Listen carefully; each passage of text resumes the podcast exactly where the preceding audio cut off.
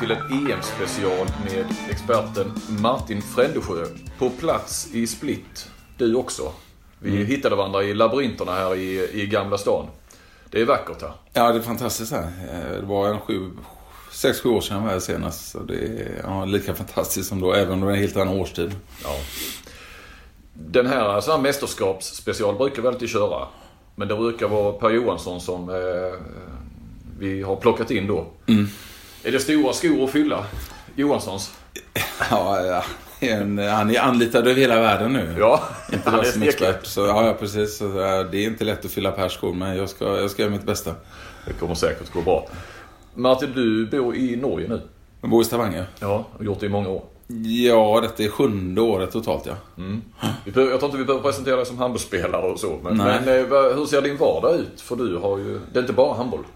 Eh, Eller apropå det med handbollsspelare. Jag snackade med Lars Christiansen länge eh, sist och, och, och det var ju ett tag sedan man spelade handboll. Ja.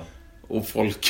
Alltså man försvinner mer och mer ut i periferin faktiskt. Så, så, eh, även om du sa att man inte måste presentera sig så, så, så rullar ju faktiskt tiden på. ja. Men just för våra lyssnare tror jag inte alla Nej. vet vem du är. Ja, bra. Eh, men vad, eh, hur ser vardagen ut? Höll på. Vardagen, ett, ett vanligt jobb har jag. Ja. Ett så kallat vanligt jobb, det fick jag. Jag tog ju tag i mitt liv, höll på att säga, när jag slutade spela handboll där. Eller det var min sambo som tyckte att jag skulle börja studera. Studera i Trollhättan, tre år på högskola.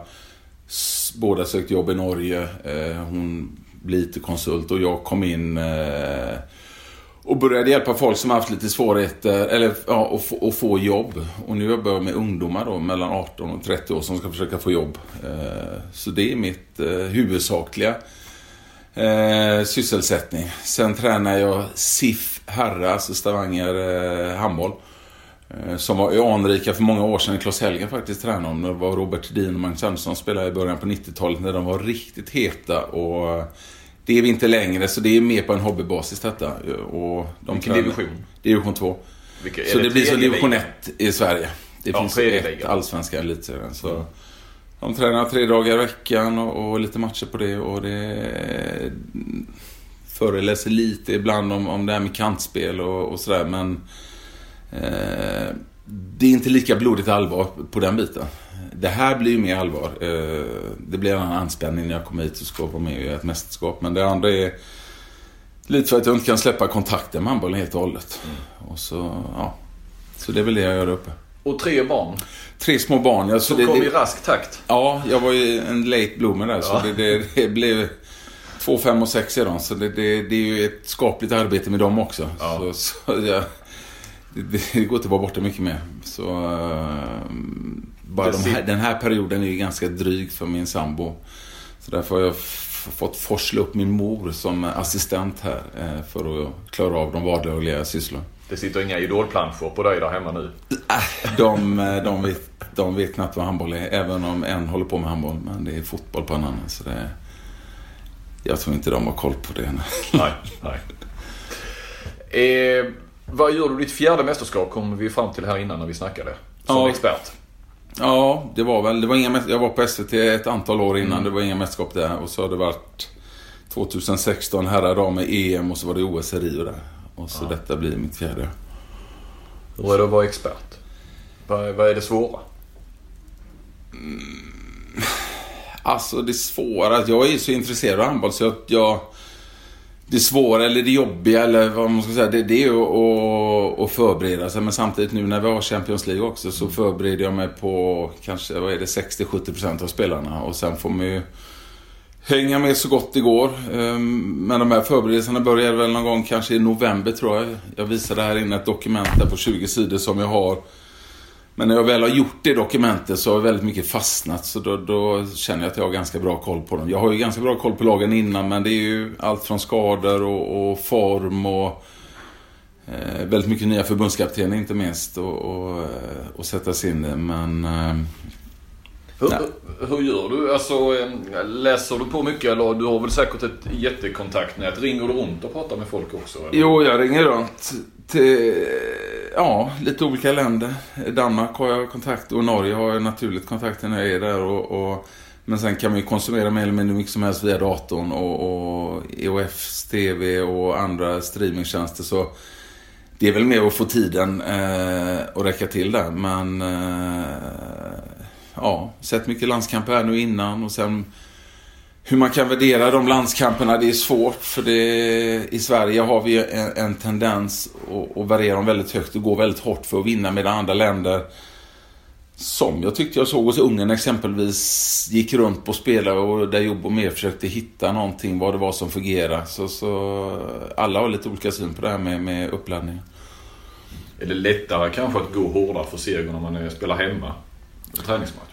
Jag tror det ligger någonstans i, hos oss svenskar att alltid vinna nästan. Alltså mm. oavsett vad det är för typ av match så är det viktigt. Och det kommer jag själv ihåg när jag spelade för länge sedan i landslaget. Och även om det var träningsmatcher och, och vi hade ju så mycket bra spelare då. Det finns det ju idag också. Men alltså det var ju inte så stor skillnad när vi bytte ut. Så det var ju ändå alltid... Det var vinst som gällde även om vi tränade på saker. Men det följs ganska naturligt i och med att på den tiden var vi ganska skickliga. Och det är vi ju i och för sig också, men vi, vi vann ju väldigt mycket då. Mm. Vi ska ju snacka EM här. Mm. Ett EM som spelas över 17 dagar. Mm. Eh, går Sverige hela vägen så spelar man varannan dag. Ja. Eh, det var skillnad. Eh, EM 2002, då spelade ni gruppspelet tre matcher på tre dagar. Förflyttade er fjärde dagen, spelade tre matcher mellanrundan på tre mm. dagar. Och sen om ni då var ju rätt... Nej, då var det väl till... Eh, jag vet inte om ni förflyttade det, men det var en vilodag. Och sen var det semifinal lördag och final söndag tror jag. Ja. Så det, då körde man det på, på tio dagar. Mm. Elva, det blev. Eh, och många av de mästerskapen låg ju också efter säsongen. I maj, juni också. Mm. Eh, det ja, de gjorde det i, i början. Ja, ett tag i alla fall. Ja, ja. Eh, hur orkar ni det? Och jag menar, fan ni var ju knappt någon som var under 30. De flesta var över 35 då. Jag tänker EM 2002 i varje fall, äh, som ni vann. Den stora förklaringen mm, känner jag när jag ser handbollen att det, det, är nästan två olika sporter tycker jag. Det är, det är mycket tuffare nu. Eh, jag kommer ihåg när vi spelade försvar att vi skulle täcka ett hörn. Det var inte så mycket närkontakt. Nu är det... Nu har handbollen blivit ett spel som är över hela banan hela tiden, fram och tillbaka. Och kanske det viktigaste som de flesta lagen pratar om idag, det är hur snabbt vi ska ta oss hemåt och hur vi ska formera oss där. Så det, handbollen är helt annorlunda och förr så när det blir mål så var ju eh, de som hade gjort mål var ju tvungna att vara i mittlinjen också. Så det blir inte det här snabba spelet som är idag. Att, eh, så det är betydligt hårdare att vara handbollsspelare idag. Eh, eh, så, men jag är ändå fascinerad hur de orkar spela så här mycket matcher. Och det, det såg vi kanske inte minst på förra EMet att det laget som gick bäst och vann till slut, det var ju de som fick mest skador också, men som kunde ta in mest spelare som Tyskland och, och på något sätt hela tiden hade fräscha spelare hela tiden. För det är ju det är inte många lag som klarar att gå igenom en sån här mästerskap utan skador. Norge klarade det väl sist eh, och, och, och varit förskonade från det, men ett sånt lag som Sverige kan ju få skador, men de får inte få skador på sina alltså, centrala spelare, för då tror jag det kan bli tufft.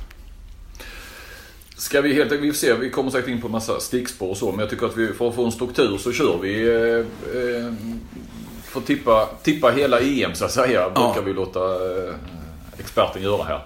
Jag tror jag tippade på två ställen och jag tror jag nästan fick två olika utgångar på det. Ja, men det är så svårt också för det är, Jag tycker skillnaden är att i och med att både Norge och Tysklands inträde här de senare åren har ju breddat eh, toppen så mycket. Så de här vanliga fyra lagen med Kroatien, Frankrike, Spanien, Danmark har fyllts på med två till och Slovenien är också där och Sverige är där och hugger. Så det är så många lag nu som, som har chans att vinna. Så eh, det, det gör ju ett EM så nyckfullt tycker jag. Eh, och det såg vi inte minst sist när Tyskland ändå var någon som många trodde kunde bli bra om något år och så vann de direkt istället. Ja. Eh, vi börjar med Grupp A. Ja. Sveriges grupp. Ja. Vad... Eh, ja, till att börja med, hur slutar ordningen där? Jag tror Kroatien eh, tar hem det. Eh, men det är ju ingenting som är givet där tror jag. Eh, jag såg dem om Montenegro och det var en testmatch med en Kärva, förbundskaptenen, som har kommit tillbaka. Det andas ju väldigt mycket nostalgi över Kroatien tycker jag. Med, med, med liksom, vår är, är, är, på gång igen. De tog bort Maric på linjen som är en jättebra linjespelare. Kopplar är med.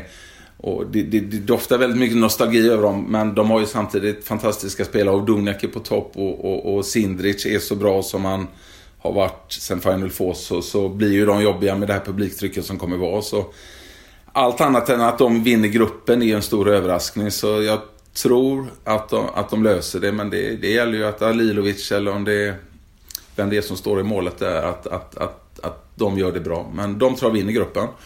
Sen tror jag Sverige kommer tvåa. Eh, och de kan säkert hota ett Kroatien. Jag tror den här ordningen med att börja med Island och, och, och sen Serbien och möta ett Kroatien som förmodligen kommer gå väldigt tufft i början.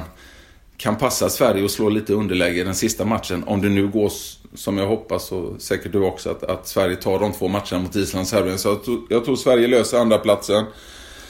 Men det är ju en del saker som ska stämma eh, då. Jag vet inte, ska vi ta det nu eller? Eh, vi kan. Eller vi kanske kommer in på stickspår senare. Sverige är ett ganska stort ämne. Absolut. Vi kör eh, gruppen färdigt ja. och sen kör vi Sverige. Sen tror jag Serbien ändå löser tredjeplatsen även om det kan ju faktiskt gå hur som helst med, med Island också och Sverige skulle kunna förlora mot de lagen också. Mm. Men jag tycker Serbien har så bra lag, även om de har fått lite skada, att de ska kunna lösa den platsen. Det, det, luften kan ju faktiskt gå ur dem lite imorgon också om, om de åker på ett tufft nederlag mot Kroatien. Men jag tror Serbien med de spelare de har, om de får ett hyggligt målvaktsspel, att de löser tredjeplatsen och sen att Island, jag tror de är beroende av en bra start. De brukar göra en bra första match och kan de, kan de göra ett bra resultat eller till och med slå Sverige, då blir de farliga. Annars tror jag det kommer bli tufft för dem. Det, det handlar ju mycket om de rutinerade spelarna som Sigurdsson och Palmason, men eh, jag tror den ordningen i alla fall som jag sa, det Kroatien, Sverige, Serbien, Island. Vad säger vi om Sverige då? Vad, vad är det som behöver eh, stämma? Du har ju själv varit inne lite på det och jag vet inte, men alltså det som var så bra sist, det var ju det här försvarsspelet och det var ju det här omställningsspelet i kontringarna och vi fick väldigt mycket lätta mål.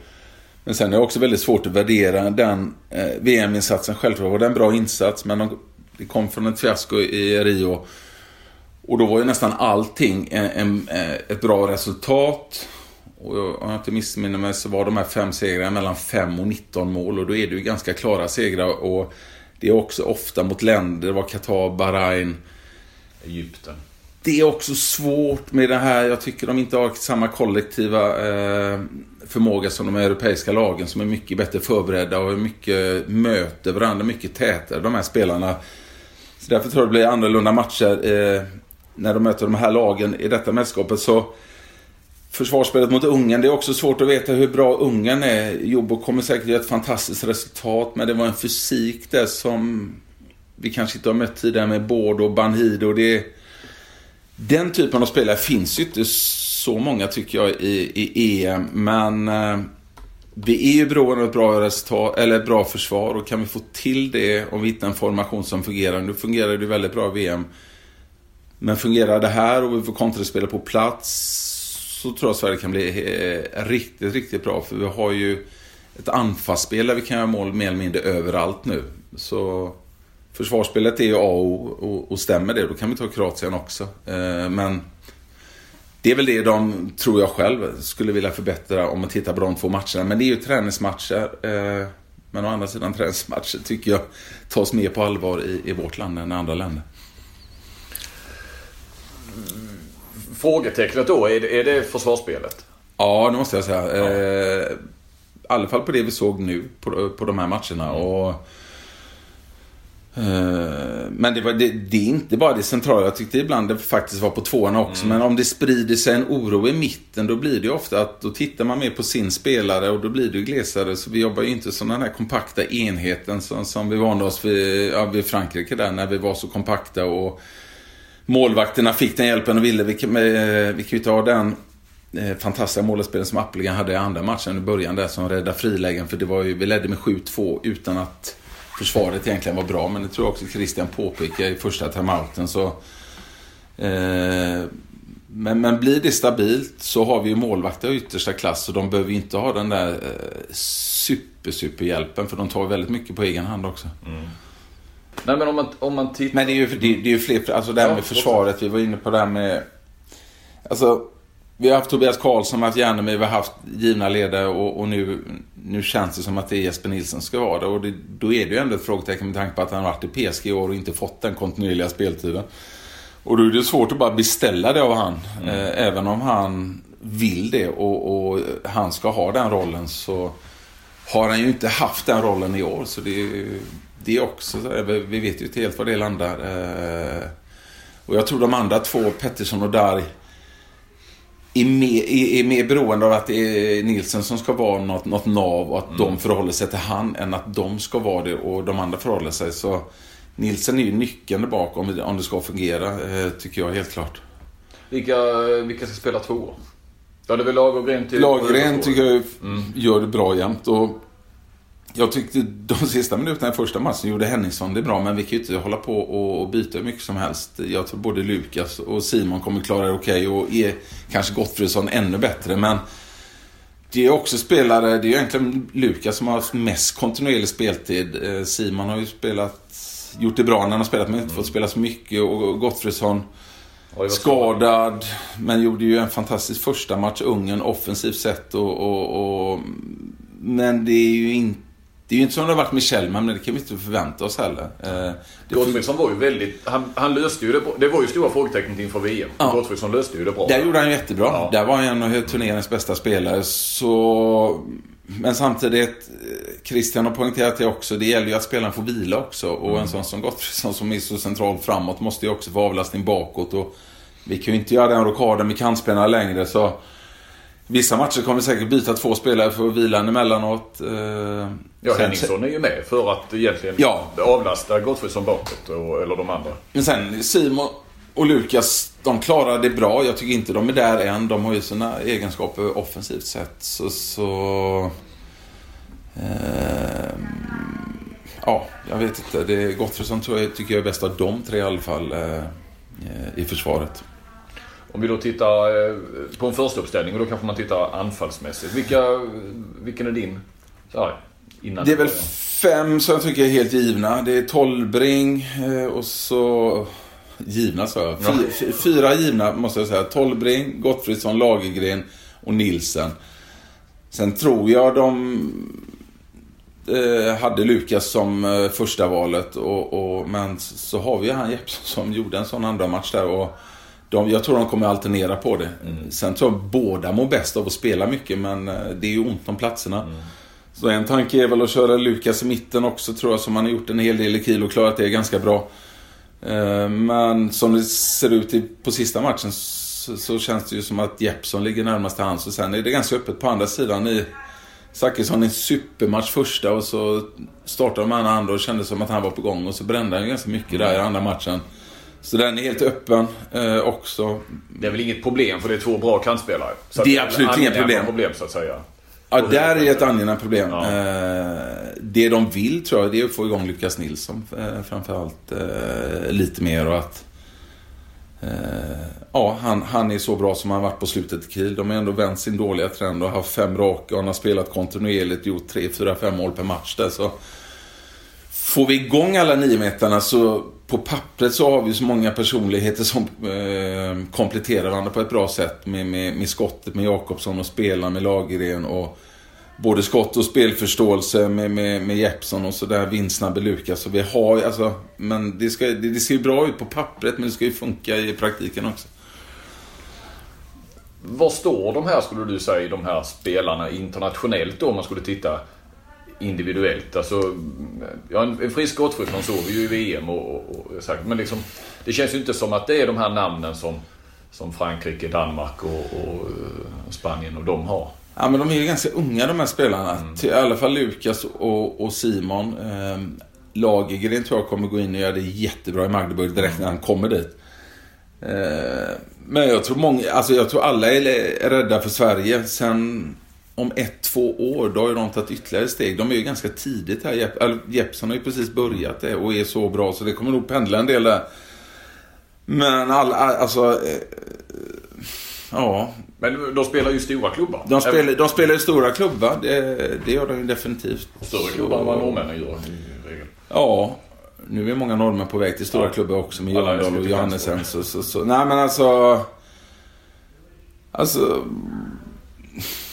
Men, men det, är, det är inte 60 minuters spelare heller. Alltså än så Nej. länge. I alla fall inte Jeppsson, men det är ju förståeligt i och med att han inte är så gammal och, och Gottfridsson har väl heller inte varit en 60 minutersspelare men han har ju förstört mycket av de alla skadorna han haft de senaste åren. Eh, men... Och han... och Lauge och, och, den konkurrensen det har varit också. Ja, men man ser ju om man blir frisk då är, då är det en spelare som, som kommer spela mycket. Och, och, så det är om något år, eller kanske till och med när det är OS i Tokyo, som tror att laget kommer att utvecklas och vara mm. ännu bättre om man tittar rent åldersmässigt på dem. Res, antagligen kommer både respekten vara större för Sverige mm. nu till detta. Mm. Men sam, samtidigt så, man har ju inte det här underdog som man verkligen kunde leva på i, i VM. Nej, nej det har man ju verkligen inte. Alla är ju varnade nu. Ja, jo men de är det. Och, och, men sen varnade och varnade. Exempelvis i Stockholm med en sån spelare som Epson, då får man komma ut på 11 meter mm. när han har den formen. Och, eh, nej men alltså, jag, alltså, jag tror alla lag har skyhög respekt för Sverige. och Eh, att det kanske inte flöt så bra som de kanske hade hoppats men ja, eh, mot Ungern. Men samtidigt, jag tror, ja, fast jag vet inte hur bra Ungern är. De kanske är bättre än vad många tror mm. också. Det, man, man lurar sig lite på det. Notch har slutat. Och så tror man att det inte fungerar så här. De alternerar med tre spelare som gjorde en 7-8 mål. Mm. Och så en leka i mitten som är en av de bästa i världen för tillfället. Och Banhide både och, så de, och Mikler i mål. Så det, det det kan vara ett jobbigt lag men... Mm. Andreas Nilsson är inte med. Ja, där tappar vi definitivt en dimension ja. framåt. Vi, vi, har, jättesvårt att göra mål framåt. Mm. vi får ju knappt några inspel där och, och äh, det blir inte mycket mål. Och det, å andra sidan, det, det blir mindre och mindre mål de senaste. Trenden har gått neråt. De, de får mindre och mindre fördelar, linjespelarna tycker jag. Och, men där har vi ett vapen på ett sätt som vi inte har idag. Där han liksom kan man kan lägga bollen på en yta och så tar han den och så, så blir det ofta mål. Så det sätter ju ännu mer press på de andra spelarna att vi måste leverera på över hela banan. Men det tyckte jag såg väldigt bra ut med det var ganska mycket kantutspel eh, och vi har ju bra kant och hög procent där, så då får vi fokusera på andra styrkor istället om, inte, om, det inte lossnar på det sättet. Det är svårt i och med att Dar bara spelar försvar. Nilsson har inte spelat så mycket i år och, och eh, Pettersson är ändå relativt ny i en så stor roll. Så jag vet inte hur, hur höga krav vi kan ha på dem när i dagsläget känns ju alla mer försvarsorienterade i grunden och, och sen har nästan Nilsson varit den enda som varit offensivt lagd eh, av de fyra. Men så har vi fått ett alternativ om vi jämför med VM-truppen i Jakobsson. Det är ju ett alternativ på höger nio. Eh, Johan Jakobsson, ja. ja. Alltså jag bara tänker, Lagergren gjorde ju det fantastiskt. Det var nästan otroligt att han höll. Han ja, var alltså, Eller han höll ju inte för han gick väl sönder till slut lite mot Ja, och 2016 blev Jakobsson den bästa niometern. Ja. Men det, jag vet inte, det känns på de två åren så känns det som att nu vet ju lagen om det och Hej, jag Ryan Reynolds. Recently, I asked Mint Mobiles legal team if big wireless companies are allowed to raise prices due to inflation. They said yes. And then when I asked if raising prices technically violates those onerous two-year contracts, they said, what the f*** are you talking about, you insane Hollywood ass?" So to recap, we're cutting the price of Mint Unlimited from $30 a month to just $15 a month. Give it a try at mintmobile.com slash switch. $45 up front for three months plus taxes and fees. Promo for new customers for limited time. Unlimited more than 40 gigabytes per month. Slows. Full terms at mintmobile.com. Det måste gå lite snabbare tror jag för Jakobsson om han ska leverera de projektilerna. För om man, eh, alltså, då, antingen kommer de gå ut på honom eller så får han gå ut ännu längre utifrån. Eller så får det gå lite snabbare för det kändes inte som han kom loss på samma sätt som han gjorde förr. Eh, sen har han ju kanske inte haft den hösten som han har velat ha eller eh, med, med skador också. Så det, det kan ju lossna vilken dag som helst för han också på ett annat sätt. Men det är en annan roll för han också. Nu känns det som att Lagergren har ju först, första rollen där och så... Men kan de hitta en balans i det och få in han och han går in och skjuter sina skott så blir det ju väldigt jobbigt att möta oss. Men det, det är ju lättare sagt än gjort. För det ser ju så väldigt bra ut på pappret. Det var en djupdykning i Sverige. Var det någonting mer du hade så? Som du säger just om Sverige. Vi kommer ju tillbaka ja, till det. jag vet inte. Det, det, eh, fantastiska målvakter också. Mm. Du hade ju också någonting idag med Palicka där. Och, mm. och, eh, nej, men om man, om man följt Palicka så ligger han ju alltid i topp där på procentligan. Ja. Men det blir alltid något. Det, det, vi vill ju ofta placera in spelare i fack där, men han Jag tycker han har gjort det fantastiskt bra. Så, men ändå någonstans så, så, så hamnar han i det andra facket. Ja. Eh, och det, det tror jag är fel. Jag tror inte de tänker så själva nämligen. Det, Nej. det är väldigt likt som det var när jag, när jag spelade för länge sedan när vi hade två bra målvakter. Och de, det var form som bestämde och de stod varsin halvlek. Så det är inte många lag som har den ynnesten att ha två så bra målvakter. Nej, vi har väl förmodligen ett av EMs två, tre bästa målvaktspar. Ja, för jag, jag, jag, tror, jag tror det är inget, inget lag som så två jämna målvakter. Nej. Sen kan det säkert finnas något annat lag med Landin och Wolf som kanske kan komma upp på en ytterligare högre Mm, nivå. Men eh, de två målvakterna ihop är ju, har ju en extremt hög lägstanivå. Vi går vidare med Grupp B, Martin. Och Där kan jag ju dra lagen bara. Det är ju Frankrike, Norge, Vitryssland och Österrike. Mm. Det är inte dödens grupp direkt.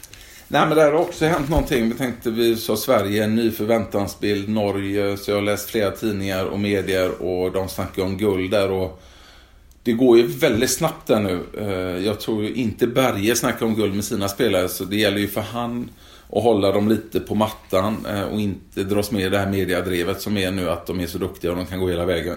Det kan de säkert göra men Eh, det var ju en straffräddning ifrån att de eh, gick till final och, och, och sen var det i och för sig bara några sekunder i EM att de hade gått till final. Så, så de är ju duktiga, det är inget snack om den här saken. Så det blir en nyckelmatch, första matchen måndag mot Frankrike eh, som faktiskt kan gå hur som helst. Men jag, jag har en känsla ändå att Frankrike kan ta den. Och att Norge kommer två, att Vitryssland med sitt ganska bra lag. De vann ju ändå sin kvalgrupp. Det är också ett lag som man underskattar slentrianmässigt men som ändå ofta gör någon riktigt bra match och är tveksam om de kan hota Norge och Frankrike. Sen Österrike har ju gått riktigt tungt inför nu och sätter ju all sin tilltro till Bilyk där i Kiel och jag tror inte de lös, jag tror inte de klarar det.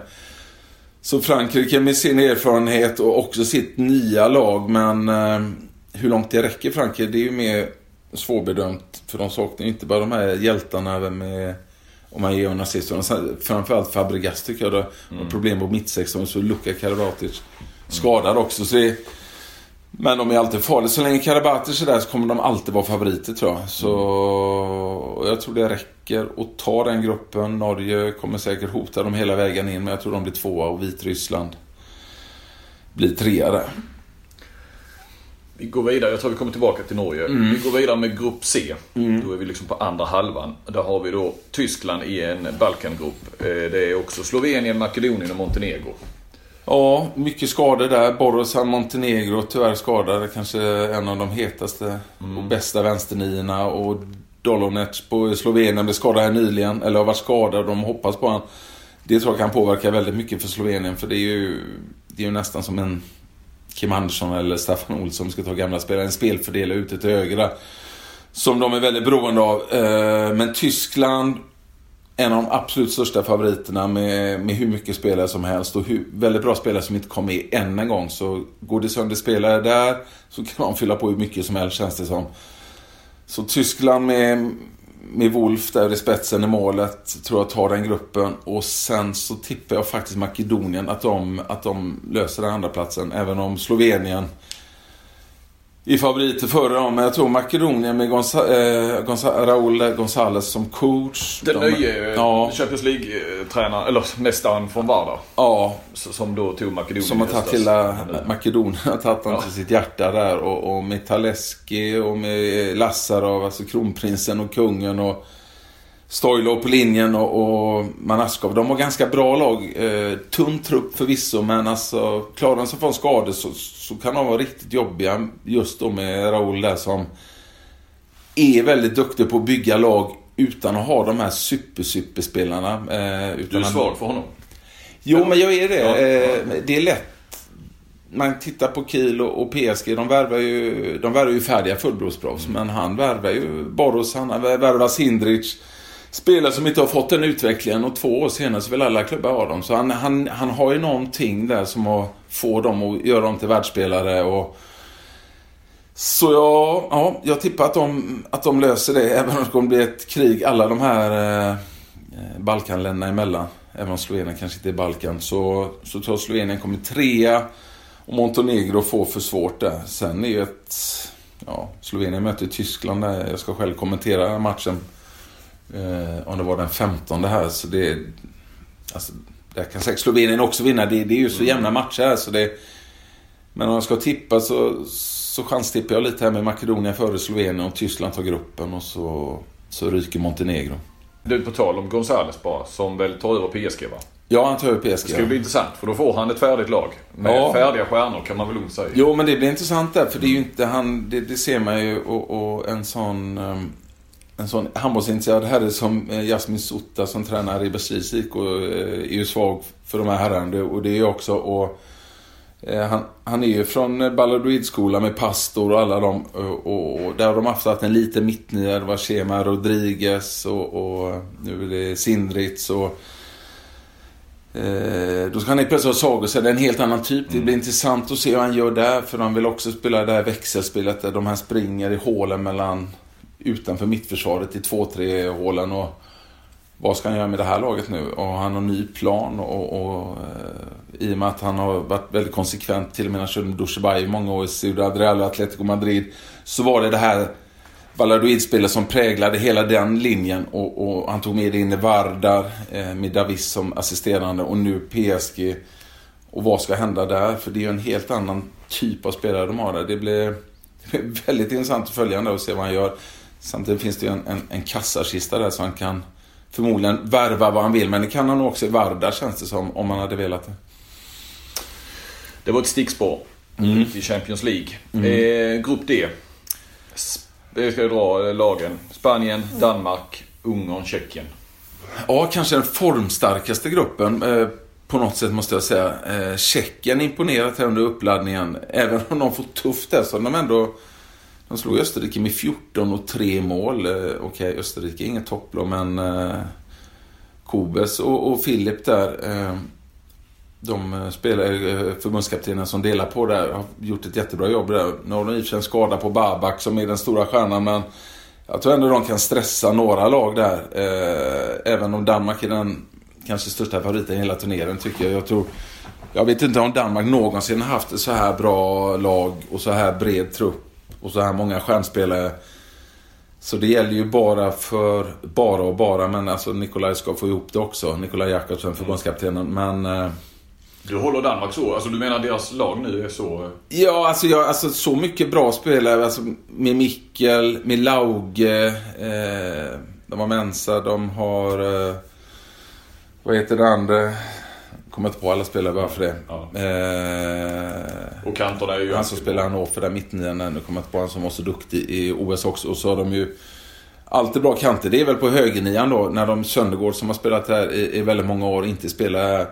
Och det är Balling och Kirkelöcke som ska dela på det där. Men de här spelarna och dessutom då ett, ett, en uppsjö bra linjespelare eh, som alltid är Danmark. Och Landin i mål. Alltså det, det tror jag många tänker i laget att slå av de andra lagen. Jag, jag tror eh, konkurrenterna eh, tror jag tänker Danmark i laget att slå. Och det, det är då hos mig också. De har, alltså, de har ju en coach också som har visat att han fungerar ganska bra. Eh, två raka Bundesliga-guld och snackade med Lars Christiansen, som jag sa tidigare, inför unga matcherna och han... Eh, ja, han kan själv inte se en bättre tränare med tanke på att dels det han kan om handbollen och dels som han är med spelarna och att han kan vara en sån nära kompis med dem men samtidigt ändå ha den där distansen och, och det är väl lite annorlunda än Gudmund och Gudmundsson? Det kändes precis tvärtom. Ja. För det var ju, det hörde mig någonstans att det var ändå något missnöje. De var trötta på honom. Ja, under OS. Men de tog ändå OS-guld. Ja. Så det,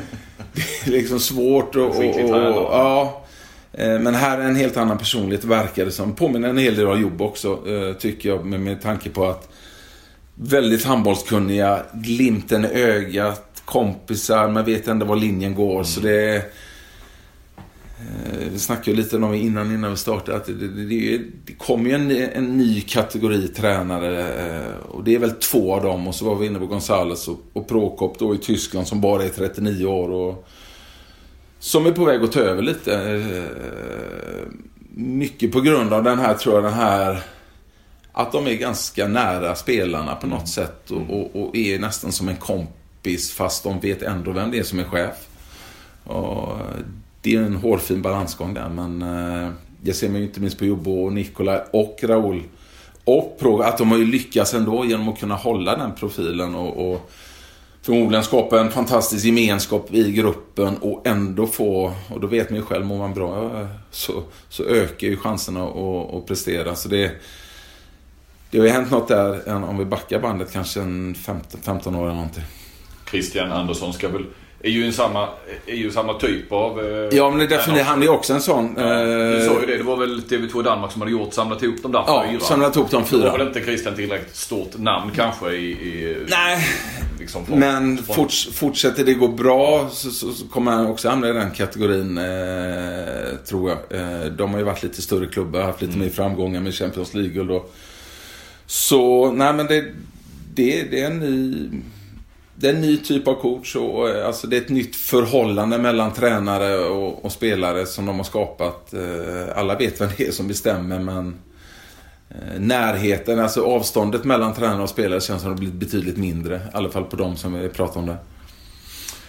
Vad säger vi om Grupp D då? Ja, precis. Tar Danmark hem det? Ja, jag tror Danmark tar hem det. Mm. Ja, alltså Jordi Ribera som är Brasilien har gjort det bra för Spanien. Alltså, nu har han ju tagit bort massa spelare och det måste man kanske göra någon gång. Tomas fick ju inte plats som är ändå en av världens bästa högerkant tycker jag. Mm. Men de har ju bra spelare med Belaguer där som spelar i Nantes. Så jag håller Danmark som tvåa även om jag tror att... Det är Spanien som tvåa. Ja, Spanien som tvåa. Och sen tror jag ändå att Ungern är där. Men den, den är vidöppen där tror jag. Jag tror Danmark tar det men sen är det vidöppet på andra platsen men Danmark, Spanien, Ungern och, och sen kommer Tjeckien tror jag göra tre bra matcher men de, de räcker helt enkelt inte till mot en kvalitet bättre på de andra lagen. Är, är detta den tuffaste gruppen? Ja, jag tycker det ser ut som definitivt den tuffaste gruppen för det Eh, om tittar på de andra två grupperna. Att Montenegro känns lite svagare i grupp C och i grupp B så känns Österrike lite svagare. Men eh, Tjeckien är också svagare än de andra, men Tjeckien är ändå ett lag som är lite på gång. Så... Även tredje laget känns ju tuffare i ja. D än i grupp B till exempel. Med ja. Vitryssland, även om du ja, ja, ja, ja. varningens flagg för dem. Så... Ja, ja och inte, inte på det sättet. Nej. De är inte i den kategorin som Spanien och Ungern. Nej. Och Sveriges grupp såg ju från början ut som en, som en tuff grupp. Och det gör det väl fortfarande. Men det har varit en del skador i Serbien och de har haft ganska svaga resultat. Svaga resultat. Åkte på åtta mm. minus mot Slovenien för nu, två, eller om det var igår till och med. De spelade väldigt märkligt också. Ja. Träningsmatch tisdag, onsdag och så början på fredag. Förlorade mot Makedonien va? I, I helgen också tror jag. Ja, mm. så... Ja, de, de vet nog inte helt vad de är. Sen, sen kan det vara så att de, de tar inte lika hårt på det på träningsmatcher. Eh, och Island vet vi i alla fall att... Eh, att de, de är bra i början av turneringen och, och de har säkert en, en tydlig plan hur de ska jobba mot just Sverige. Absolut. Då går vi in på mellanrundan och så mm. kör vi eh, då den halvan där Sverige är. Och då ja. har vi ju då eh, med oss dit Kroatien, Sverige, Serbien eh, från Grupp A. Och så har vi Frankrike, Norge, Vitryssland från Grupp B. Mm. Ja, du tror att Kroatien och Frankrike har gått rent va? Kommer ja. fyra poäng. Och då tror jag också att det är de som löser semifinalplatserna från Grupp A och B. Mm. Kroatien, Frankrike och på andra sidan så blir det Tyskland och Danmark. Ja. Och de som vinner halvan, jag tror faktiskt Kroatien tar den halvan, eh, första halvan. Och på den andra halvan, ja, men det, det är så här svårt. Alltså, det är lite tombola, men jag, jag, jag får väl säga Danmark då. Man kunde nästan lika gärna sagt Tyskland, att det blir Danmark först och Tyskland två. Alltså då blir det ju Danmark som kommer eh, möta Frankrike och Tyskland mot eh, Kroatien. ännu svårare att tippa när jag tänker efter. Men är, är inte den, är den andra halvan, inte Sveriges halva, alltså överhuvudtaget lite, den känns ju faktiskt lite tuffare.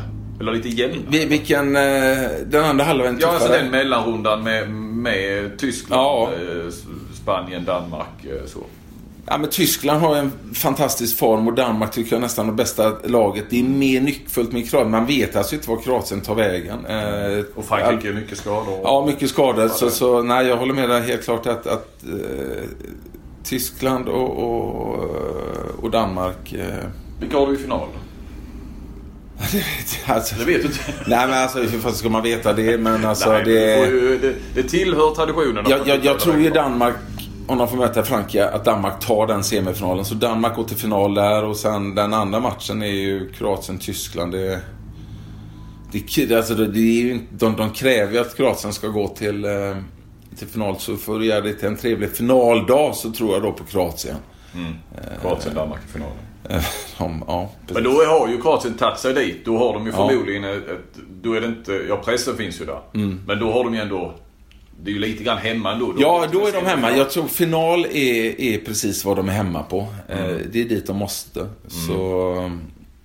Nej, det är mycket som ska stämma, men hem, alltså, hem, eh, hemmaplan eh, hjälper ju till ganska mycket. Och i finalen, ja, då får jag tippa att Danmark tar det.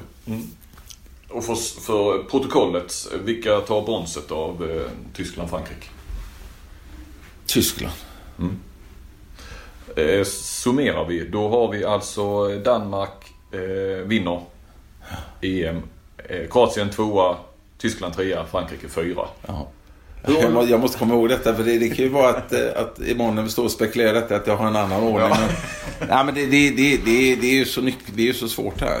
Eh, Men det kan mycket väl bli så. Jag, jag, jag tycker Danmark eh, har i alla fall eh, bäst förutsättningar att, att, att gå hela vägen. Hur långt lever oss eh, hoppet om semifinal för Sverige då? Då är vi vidare med... mm, Med två poäng då. Med två poäng va? Med två poäng, ja.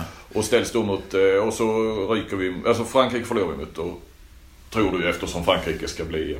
Ja, det kan bli en... Alltså, jag, jag hoppas ju... Alltså, skulle Sverige ta de matcherna, det är ju ingen omöjlighet. Men eh, vi är ju inte... Vi är ju vi är ju inte favoriter i alla fall mot Frankrike. Mot Norge så tror jag ändå Norge någonstans känner att de är lillebror mot oss. Även om... Det tror jag också. Ja, Men så har inte att Sverige heller har den respekten Nej, för Norge. Vi slog tror dem jag. inför VM. Det är träningsmatch som men sagt. frågar man alla andra landslag Ja. ut, utanför Norden så, så tror jag alla håller Norge som Mm. favorit där. Men det är, det är mer mentalt och där tror jag Sverige har en jättechans. Eh, För det, det är ju också... För jag menar Frankrike har vi inte slagit i en tävlingsmatch som har hjälpt någonting sen... Eh, nej, det är länge sedan. något Ja. i typ OS 2000. Ja, ja, ja. Eh, och Kroatien också. Så, eh, nu bara, jag snackar Sverige-Norge här. Och, då ställs man mot ett lag i Norge där fan, nästan hela laget spelade elitserien för två år sedan. Alltså det är ju inte riktigt dem. Det är ju ett fantastiskt bra lag. Ja, ja, ja. Men, men jag tror också att den, där, den respekten finns ju inte för Norge. Nej, ingångsvärdena är ju helt olika. Jag Ja. tror att de är ett helt annat självförtroende att möta Norge än att möta Frankrike. Så, så det är mer att vi har något mål extra mot Norge än att gå in och något mål minus mot Frankrike. Mm. Tror jag spelarna känner. Så någonstans femma till eh, åtta då. Ja, och skulle det, skulle det vara så tycker jag det är ett jättebra resultat. Om, om vi skulle, ja, om vi skulle hamna trea i en sån mellangrupp så det, det, då- det går att göra mycket bättre tycker jag i alla fall. Vi får vänta till eh, framåt 2020 va. Då vi har ett EM på hemmaplan och OS. Ja, Om vi börjar snacka svensk Ja, ja, semifinal precis. eller Ja, liksom, på, förhand i varje fall. Vem tror du blir EM-kung då? Eh, ja, men det är lite bäddat för Mikkel Hansen tycker jag med tanke på hans säsong. Eh, jag har liksom inte fått spela så mycket som han kanske är värd eller vill i PSG. Kommer nog ganska fräsch hit. Eh, spelar mindre än både Sagesson och Karabatic som spelar tillsammans med han i PSG. Så Eh, jag tror det är ett ganska skönt läge för han. Jag, eh, nu har han i och för sig småskadad. De har mörkat vad det är för skador. och Det är inte helt klart vad det är. Det var snackas om lår och knä och allt möjligt. Men eh, och han har själv sagt att han är jätteladdad och fräsch. Så, så är, är han med så, ja, varför inte Mikael Hansen? Han är ju en ganska skaplig spelare också. Så eh, han har ju alla förutsättningar att, att bli det. Annars säger väl alla Sander Sagosen. Han är ju, han ligger nästan lite före sin tid eh, med tanke på Alltså det är nästan som att titta på Roger Federer tycker jag när jag tittar på han. För han är, han är så klar vad han ska göra hela tiden innan han får bollen. Han ligger så långt före i tid tycker jag. Och Är det hans stora styrka? Ja, att han, han han rör sig inte så här blixtrande snabbt. Man är hela, han vet hela tiden vad han ska göra innan han har fått bollen och innan försvararna vet vad de ska göra. Alltså han är... Det, det, det är nästan läskigt att se han och han ser nästan aldrig stressad ut heller. Och, och så ung och så medveten man ska göra. Det, jag vet inte om jag har sett en sån handbollsspelare. Karabatic är ju kanske den största genom alla tider men det är ju det är en helt annan typ av spelare. Det är ju på kraft och han vinner duellerna men Sander har ju någon medvetenhet i, i varje liten detalj som, ja, Inte jag har sett i alla fall.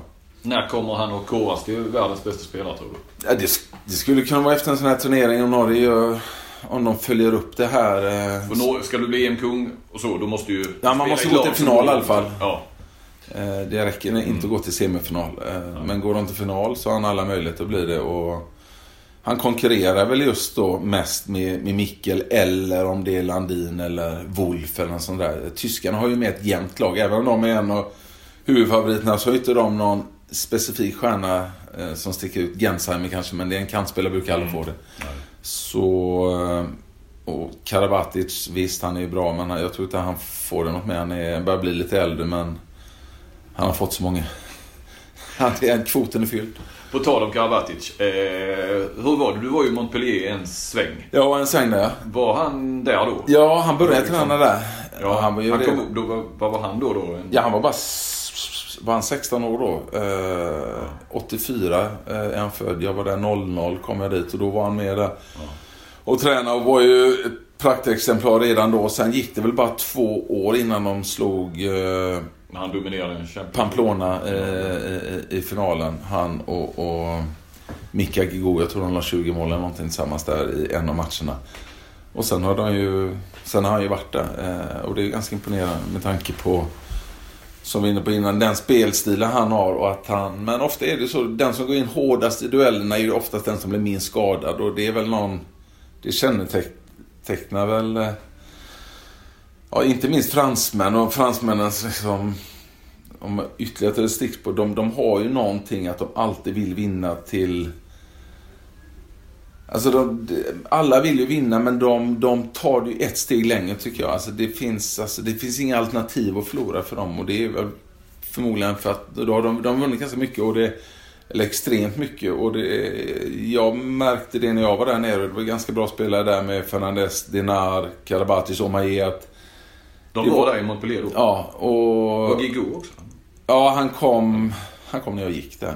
Eh, Men alltså, det finns inga alternativ. Eh, det finns det väl inte för några andra lag som är där uppe. Men det, det är något annat där. Det brinner än, ännu lite mer där tycker jag hos fransmännen. Och jag läste Karabatis någon intervju med honom nu, liksom nytt mästerskap. Hur motiverar du liksom? Han, han tänker inte på det som har hänt. Utan det är, det är hela tiden fokus på att vinna nya titlar. Så han, de har liksom en o- obotlig hunger och, och, och ta nya skalper. Och det, ja, jag är fascinerad över det för han, han, han blir aldrig mätt på det.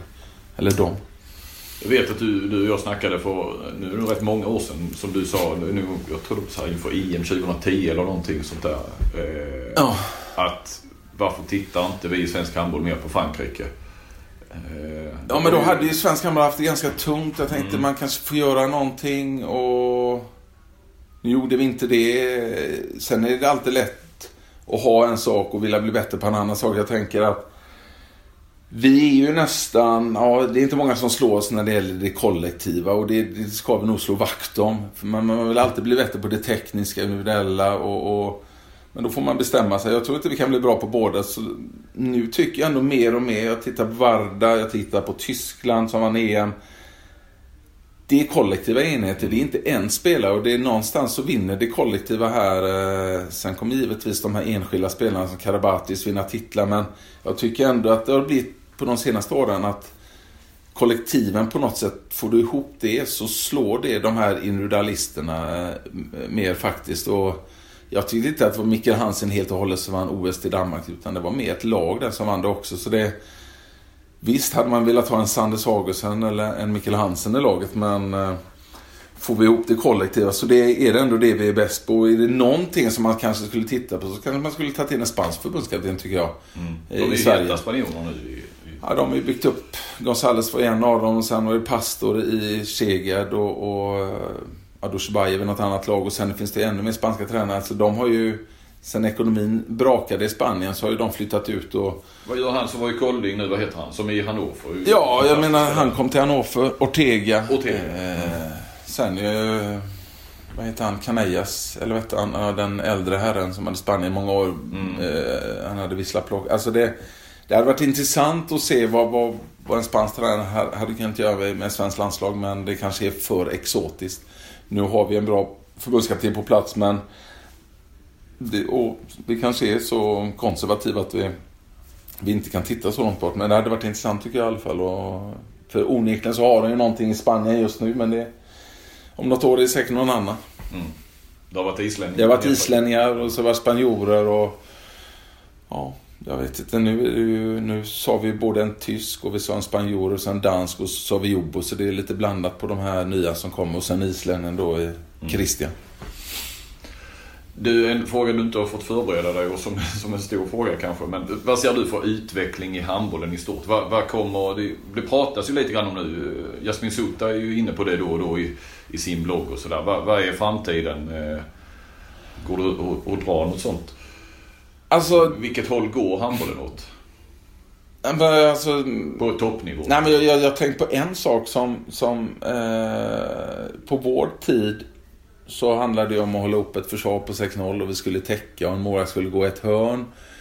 Sen var de väldigt offensiva, men nu tycker jag nästan att många har börjat blocka. Man ser Tobias Karlsson ibland i Flensburg, att de blockar. Och även om skyttarna är inne på 7 meter och skjuter så går målvakten sitt hörn. Och jag tycker det är intressant ändå, även om de skjuter hårdare än någonsin så finns det ändå ett sånt typ av samarbete som kanske inte är logiskt på något sätt, men Mats Olsson har också varit inne på det. Jag, jag skrev själv någon blogg om det eh, förra året i Viasat Sport, apropå målvakter. Att lite som ishockey, de går längre och längre ut och täcker vinklar. Vi ser det på Sterbik, vi ser det på Wolf eh, och även Landin. Och, eh, och de svenska målvakterna också, att de kryper längre och längre ut och de blir mer och mer träffade. Och det, man jagar inte räddningarna utan man, man, man, man hittar en bra position. Så det är väl en utveckling. men Sen vet man inte hur snabbt spelet kan bli. Eh, det går ju också i cykler. Nu tycker jag de bästa lagen väljer lite vad de vill ha för matchspel ibland. Om de ska löpa så klarar de det. Om de ska ta det lugnt så behärskar de det. Eh, men den här Tornada-handbollen eh, verkar ha lagt sig lite. Det är det här 7 mot 6-spelet. Undrar ifall det kommer bli mycket 7 mot 6 i detta mästerskap. Det finns ju coacher som gillar det som, som Nikolaj. Eh, men han hade det ett tag med Reineka Löven i år såg och Då vann de väl 10-12 matcher och alla hyllade han. Sen har han sex raka förluster efter det. Ja. så det... Men alltså någon... Spå någon trend. Det, alltså, snabbare och snabbare och, och jag menar det, det, det, blir längre och längre spelare. Jag vet att Norge hade något projekt där på damsidan. De skulle ta fram så långa spelare som möjligt. Och så de haft Fast nu har de en knatte har de haft den, men, men bara för att de tog silver nu så, så, ja. så, gick han ut direkt efter. Nu måste det vara långa igen. Ja. Så var det ett alternativ. Så det, det, det, är väl bra om man kan få långa spelare givetvis. Eh, men eh, de här korta spelarna visar ju ändå att, som Sindrich och, och jag tänkte på Jobbo tidigare. Alltså, och jag tänker på Lekaj. Alltså det, det, de, de har ju också någonting som, som, som de långa inte har. Men att spelet kommer gå snabbare till, till ett visst, eh, ja, till en viss nivå. Och sen det här kollektiva. Jag tycker någonstans att eh, jag tycker många lag tänker mer kollektivt mm. nu. Att man, man eh, som både Varda och Tyskland då är, är lite förebilder. Eh, och man kanske inte måste ha en Karabatis eller Mikkel Hansen för att vinna mästerskap längre. Sverige, kanske. Ja, så, och det, det, kan ju gagna oss. Eh, och då behöver vi kanske inte flytta blicken och, och, titta på exotiska platser. Utan jag tror det här, eh, vi ska bygga precis som vi alltid har gjort. Även om jag tyckte det hade säkert varit kul att åka till Frankrike någon gång. Men sen handlar det också lite, vad, alltså i Frankrike, de, de känns som de är större där generellt ja. sett. Alltså det, man, vi får inte fram den typen av spelare här. Alltså de, de, är, de är ganska stora i vissa delar, både Spanien och Frankrike. Och vi, vi får inte fram den typen av spelare, här, tror jag, lika naturligt som de får. Så vi får se vad vi har för kroppar och, mm. och då får vi ha det vi har. Och, du bor ju i Norge och, och följer ju därmed, i alla fall indirekt, alltså norsk. Vad har ändå Norge gjort som... Var, varför är de där? De har ju Sagosen då som, som en av världens bästa och det är ju såklart viktigt. Men eh, de sagt, har... annars, de är ju inte i, ännu så länge de största klubbarna. Det, de flesta har vi sett passera elitserien. De har varit jättebra där. Va? Men, men Eh, ja, vad, vad är det de har fått ihop? Berg är en bra tränare såklart. De har en bra utbildning. De har kontinuerliga samlingar en gång i månaden på alla inhemska spelare. De samlas väldigt mycket. De lägger väldigt mycket resurser. De har Olympiatuppen där det finns tränare och fysiologer och allt möjligt som utbyter erfarenheter där spelarna Alltså, de har bättre, de sätter igång program för dem på ett annat sätt mm. som jag inte vet. Det kanske var i Sverige också. Det Vi har ju haft sådana talangprogram ja. eller har och, och målvaktsprogram. Jag tror, jag, jag tror de lägger mer resurser. Eh, mm. Och, och, sen så tror jag inträdet med Berge, det hände ju något där eh, mm. när han kom in. Han... Eh, ja, han blev mycket tydligare hur, hur de skulle agera. Det känns som att det här ibland... De hade ju lite spelare innan som var duktiga. Källing, Tveten, men den typen av spelare känns inte som de får plats längre. Nu är det... Det kanske är Sagosen som får göra någonting annorlunda ibland, men annars är det väldigt noga att varje spelare gör exakt det de blir tillsagda. Vi tittar på kanterna exempelvis med Björndal och Björnsen.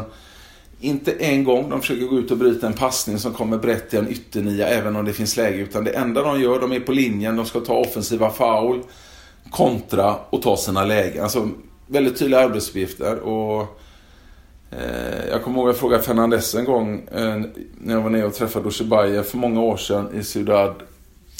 Hur det är att få den här lite mindre rollen som han fick där. Han skulle göra två, tre saker på banan. Och när han var i andra klubban och var en stor stjärna, då fick han nästan ett carte blanche. Han fick göra vad han ville.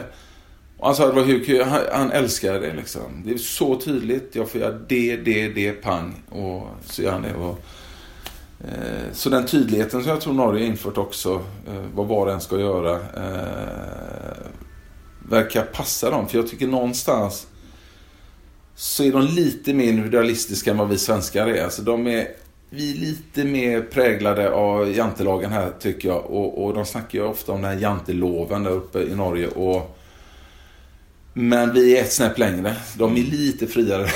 Mm. så eh, så han har ju liksom strypt det lite men de har ju fortfarande kreativiteten eh, kvar. Bra Martin. Mm. Jag tror vi ska eh, sätta punkt där. Okej. Du lät förvånad. Du skulle kunna snacka Nej, ja, jag, jag, jag visste inte att det hade gått så lång tid. Jag känner att jag börjar bli torr i munnen. Ja.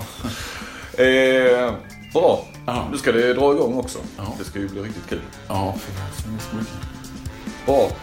Tack så du ha. Lycka till med EM. Ja, tack så mycket. Du med.